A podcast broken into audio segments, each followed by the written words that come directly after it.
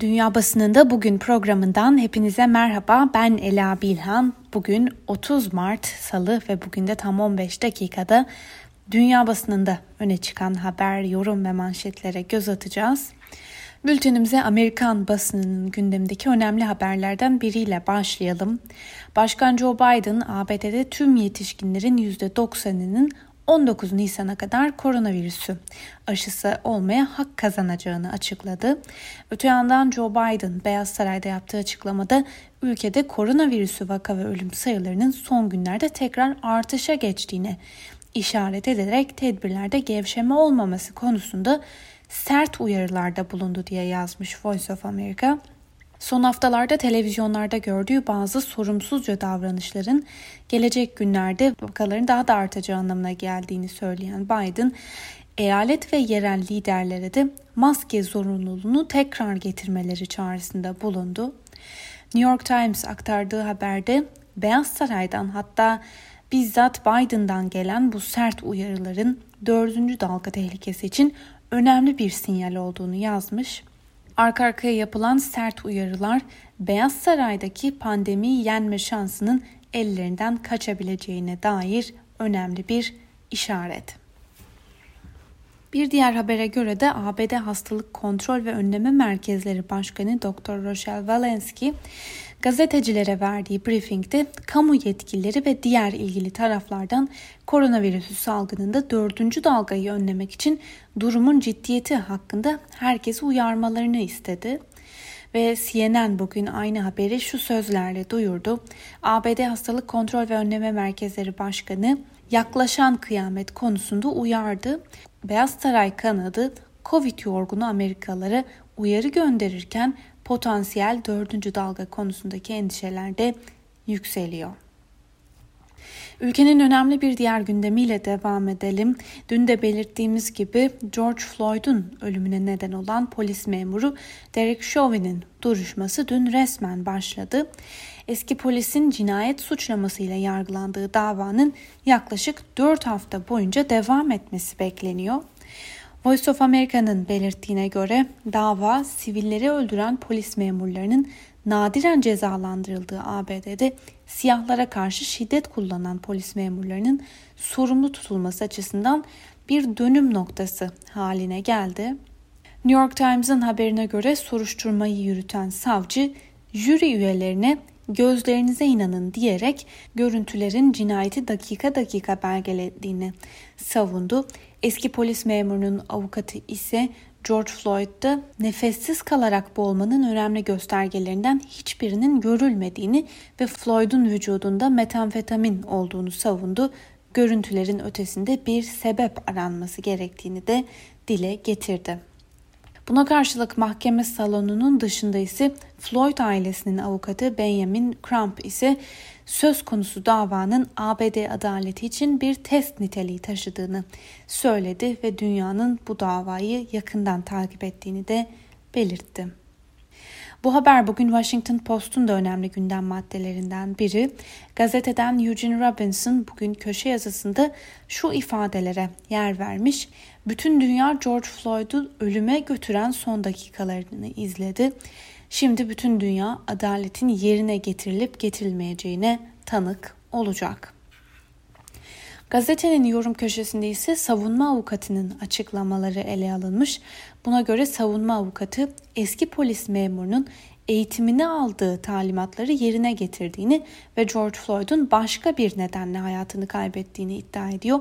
Fakat gazeteye göre hiçbir jüri üyesi bu görüşü ve iddiayı kabul etmemeli.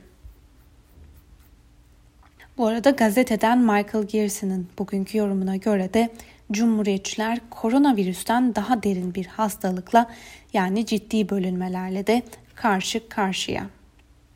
Amerikan basınından aktardığımız bu haber ve yorumların ardından bültenimize İngiliz basınıyla devam edelim. Başbakan Boris Johnson dün yeni bir basın açıklaması yaptı. Ay gazetesinin manşetten aktardığına göre Johnson 60 milyon dozluk Novavax aşısının bundan böyle Avrupa Birliği yerine Birleşik Krallık'ta yapılacağını duyurdu.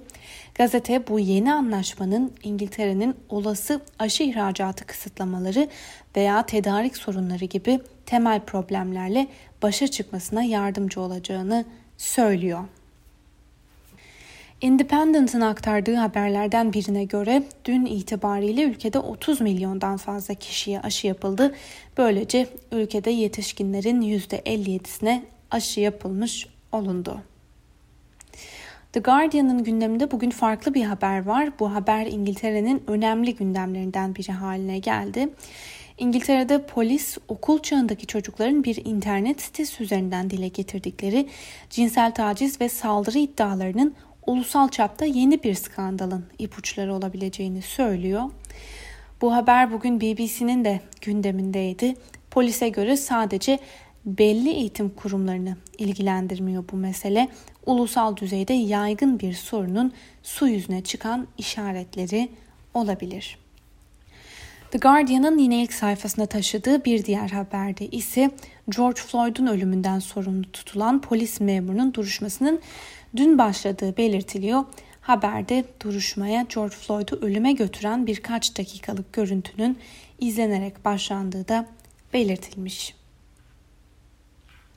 Bu haber bugün Fransa'da yayınlanan Le Monde gazetesinin de önemli gündemlerinden biri. Gazete haberi şu sözlerle duyuruyor. Eski polis memuru Derek Chauvin'in yargılandığı davada jüri üyeleri George Floyd'un acısıyla yüzleşiyor. Bir diğer habere göre de Fransa'da vakaların artmasıyla birçok bölgede karantinalar uygulanıyor. Fakat bu bölgelerdeki okulların açık olması ülke genelinde bir tartışma konusu oldu. Çünkü özellikle uzmanlar etkili mücadele için okulların da kapatılması gerektiğini savunuyorlar. Alman Deutsche Welle'nin bir haberiyle devam edelim. Almanya Başbakanı Angela Merkel pandemiyle mücadelede eyalet yönetimlerinin alınan tüm tedbirleri hayata geçirmediğini belirterek gerekirse federal hükümet olarak yasal düzenlemeyle bunun olmasını sağlayacaklarını söyledi. Die Welt gazetesi ise hükümetin rotasını belirlemek için uzmanlardan görüş aldığını yazmış.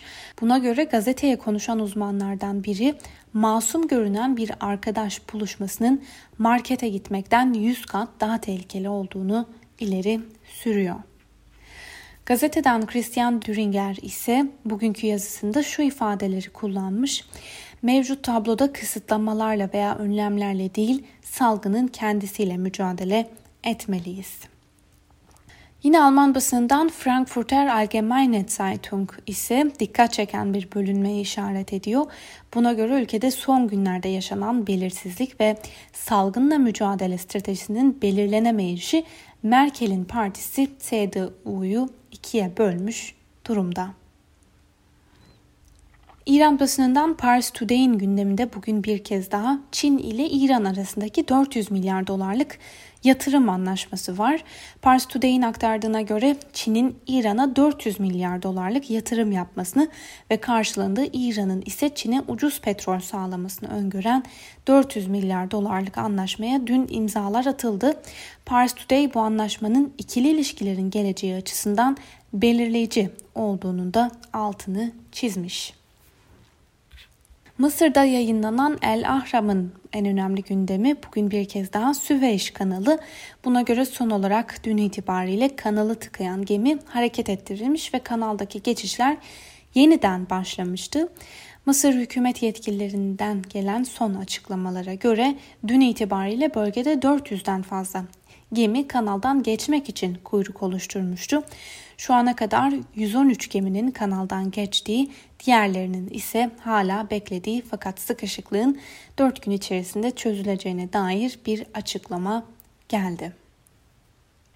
Al Arabya'nın gündemindeki habere göre de ABD Dışişleri Bakanlığı 2005 Şubat ayında Lübnan'ın eski başbakanı Refik Hariri'nin ölümüne neden olan bombalı saldırının faili olarak iddia edilen Hizbullah'ın üst düzey ajanının yakalanmasını sağlayacak bilgiler için 10 milyon dolara varan para ödülü vaat ediyor.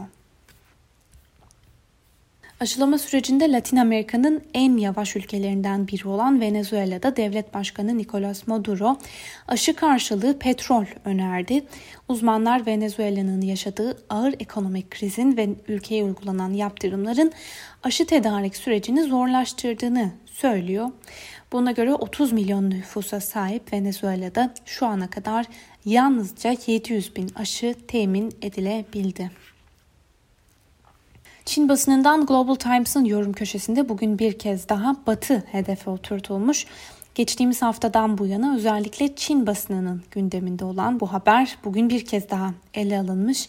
Çin'de Sincan'da Uygur Özerk Bölgesi'nde Uygur Türklerinin zorla pamuk toplattırılması ile ilgili kaygılarını ifade eden perakende devleri Nike ve H&M'e yönelik boykot kampanyası başlatılmıştı. Batı'nın tek taraflı ortaya attığı Çin'in suçlu olduğu varsayımı boykot edilmelidir deniyor bugünkü başyazıda. Uygur Türklerine zorla pamuk toplattırılması yönündeki büyük yalan yerinde yapılan gözlem ve tanıklıklara dayanmıyor diye yazmış bugün Global Times. Rusya'da yayınlanan Moscow Times'ın bugünkü haberiyle devam edelim. Dün üzerinde durduğumuz bir haber vardı. Rusya'dan üst düzey bir yetkili önümüzdeki günlerde Myanmar'ı ziyaret edecek demiştik. Moscow Times ise bu hamleyi Myanmar'daki insan hakları ihlallerine rağmen Rusya'nın ülkeye yeşil ışık yakması olarak değerlendirmişti. Bugün ise aktarılan haberlerde şu ifadelere yer verilmiş. Rus hükümetinden dün yapılan açıklamada Myanmar ile ilişkileri geliştirmek için harekete geçildiği iddiaları kabul edildi. Ancak yine de sivil kayıpların endişe verici olduğu dile getiriliyor. Ve son haberimiz yine dün belirttiğimiz gibi Myanmar'da Şubat ayındaki askeri darbeden bu yana en ölümcül hafta sonu cumartesi günü aralarında çocukların da bulunduğu yüzden fazla kişi güvenlik güçleri tarafından öldürülmüştü. Myanmar ordusunun sınır bölgelerine yönelik düzenlediği hava saldırıları darbenin ardından yaşanan krize yeni bir boyut daha ekledi.